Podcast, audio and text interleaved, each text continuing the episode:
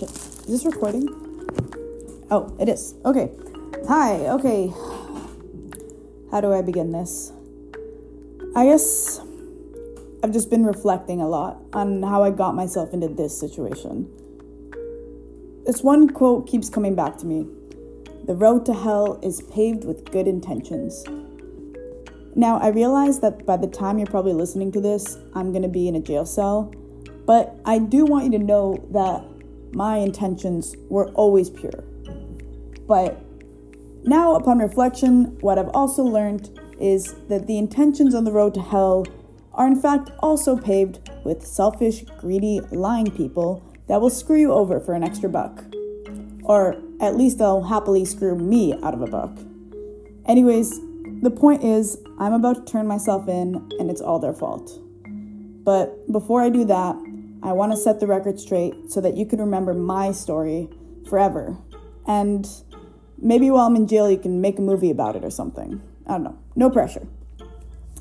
To get to the point, I started the world's biggest underground laser tag gambling ring. The laser tag gambling platform, it started as a joke, like a straight up inside joke. It was never supposed to see the light of day, let alone blow up. But then again, I can't act all innocent. I mean, once the money started coming in, I guess I didn't do anything to stop it either. Let me tell you, it is wild to be holding hundreds of thousands of dollars in cash in your hand. Like, I'm pretty sure if any rapper is listening, they can attest. The only difference is I did it without really doing much. So, hopefully, if I turn myself in, they're gonna go lighter on my sentence and I'll be able to set the record straight for my family.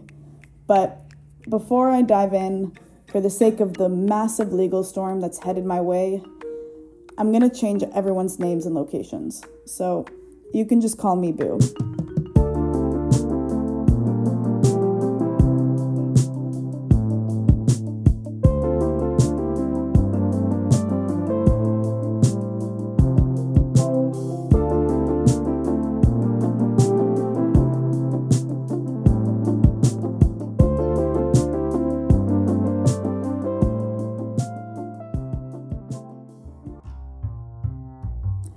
This whole thing started about two years ago, so bear with me while we do a little jumping around to set the scene. A little about me I'm 5'4, I almost exclusively wear black, and no, I'm not a goth, I'm a Scorpio, and yes, there's a big difference. Okay, so it's January 2017. I'm living in the small town where I grew up. Bad and Bougie by Migos was the number one song in America, and I just reached what I thought was rock bottom. Within the same week, the girl I was dating dumped me, and I got let go from my bartending gig. So, naturally, I straight up didn't leave my house for about three months. For a while, if you would see me, I'd be in baggy sweats and a hoodie with my sunnies on, but not in like a fabulous Yeezy way, more in like an Amanda Bynes, post she's all that, but pre face tat way. I was devastated. To cope, I started gambling, mostly poker, online, I dabbled in some fantasy football, some ponies on the side. By springtime, I'd made pretty decent cash from some safe bets, and life was looking up. I started enjoying life again, just going out, laughing, having fun. Gambling and my real life started to blend together, and it felt natural to let them melt. I started to convince my family and friends to put down money on dumb things, like what time the neighbor would mow the lawn, or if the chemo actually worked for the lady down the street. I started to get really into it. I mean, hell, like, I was fucking good at it. I knew all the terms, all the math, and I'd spent enough time watching crime drama to know how to hustle people. It started to become more of a passion and less of a hobby. Now, with that being said, I still couldn't make enough money to support my lifestyle. I mean, weed's expensive. Luckily, my uncle owns a laser tag arcade, the laser tag shop. Yeah, that's the name. I know it needs work. I've tried. Anyways, he offered me a part time job, and I was very grateful that my family was down to help me out. And I genuinely thought like this was just gonna be a band aid solution till I could save up enough money and figure out my next steps. So I put on my branded blue polo and headed out for my first day at the shop. When I got there, my uncle introduced me to Celia. Although, TBH, I already knew who she was. I'd seen her around. Plus, we went to the same high school, but she was two years younger than me, so we never really talked or hung out.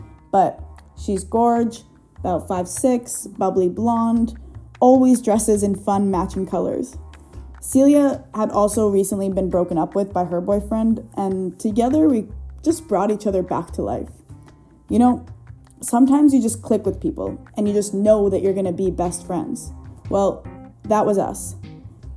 We'd spend the next several months going out, meeting people, just literally doing us and having fun.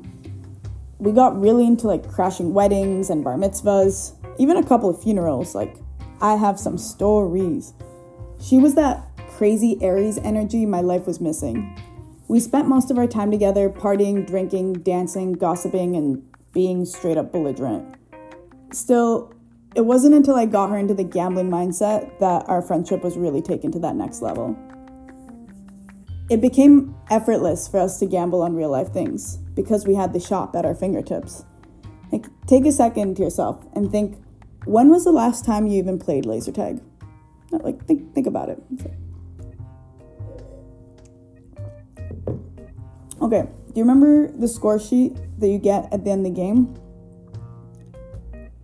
I'm gonna guess that it's been a while and you don't remember. Well, those score sheets are loaded with all different types of stats, from how many times each player got shot on which sensor, to their hit miss ratio, their rank, and so forth. Looking through these stats at the end of a laser tag game provided so much to bet on besides just like top player, winning team. Our betting game was really elevated.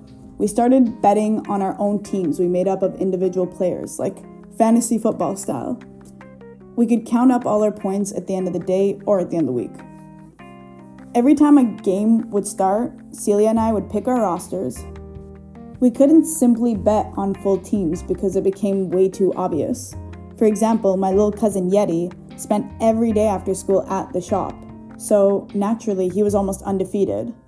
There was also this group of like developers, engineers. I'm, I'm sorry, I still do not know the difference. They'd come in at least once a month from the office upstairs for their team bonding activity. It got pretty obvious who was going to win. Again, it was just Yeti every time. So, living in a small town and being the only laser tag shop, you don't have a large variety of people that come in. So, Celia and I lived for this. It got to the point where even on our days off, we would find ourselves going to the shop and sitting in the back and watching the security cameras just to continue betting. So, by the laws of nature, as time went by, things evolved. And, you know, being a proud, lazy bitch that I am, I think I'm a real innovator when it comes to not having to get off my couch or leave the house. So, I'd convinced my aunt and uncle that the kids had been bullying each other in the arena and we should upgrade our security system. Since they'd been robbed in the past, investing in better security was not a hard sell. This also meant that the new cameras came with an app that you could log into from anywhere and watch all the footage live, allowing Celia and I to continue our bets from anywhere, anytime, as long as people were playing. Now, little did I know, and feel like I'm going to be saying that a lot throughout the story because I didn't really know much, but little did I know these security cameras would be the beginning of the platform that would completely change our lives.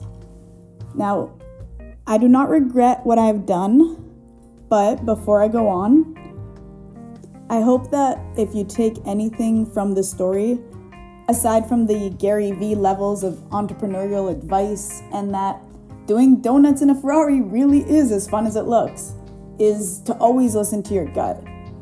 I really wish I trusted my intuition before things got this deep. Like, for example, people who give you large sums of money by cash are probably not legit. And the ones that you thought loved you, who you thought were closest to you, can turn on you faster than getting shot on your back sensor in a laser tag game.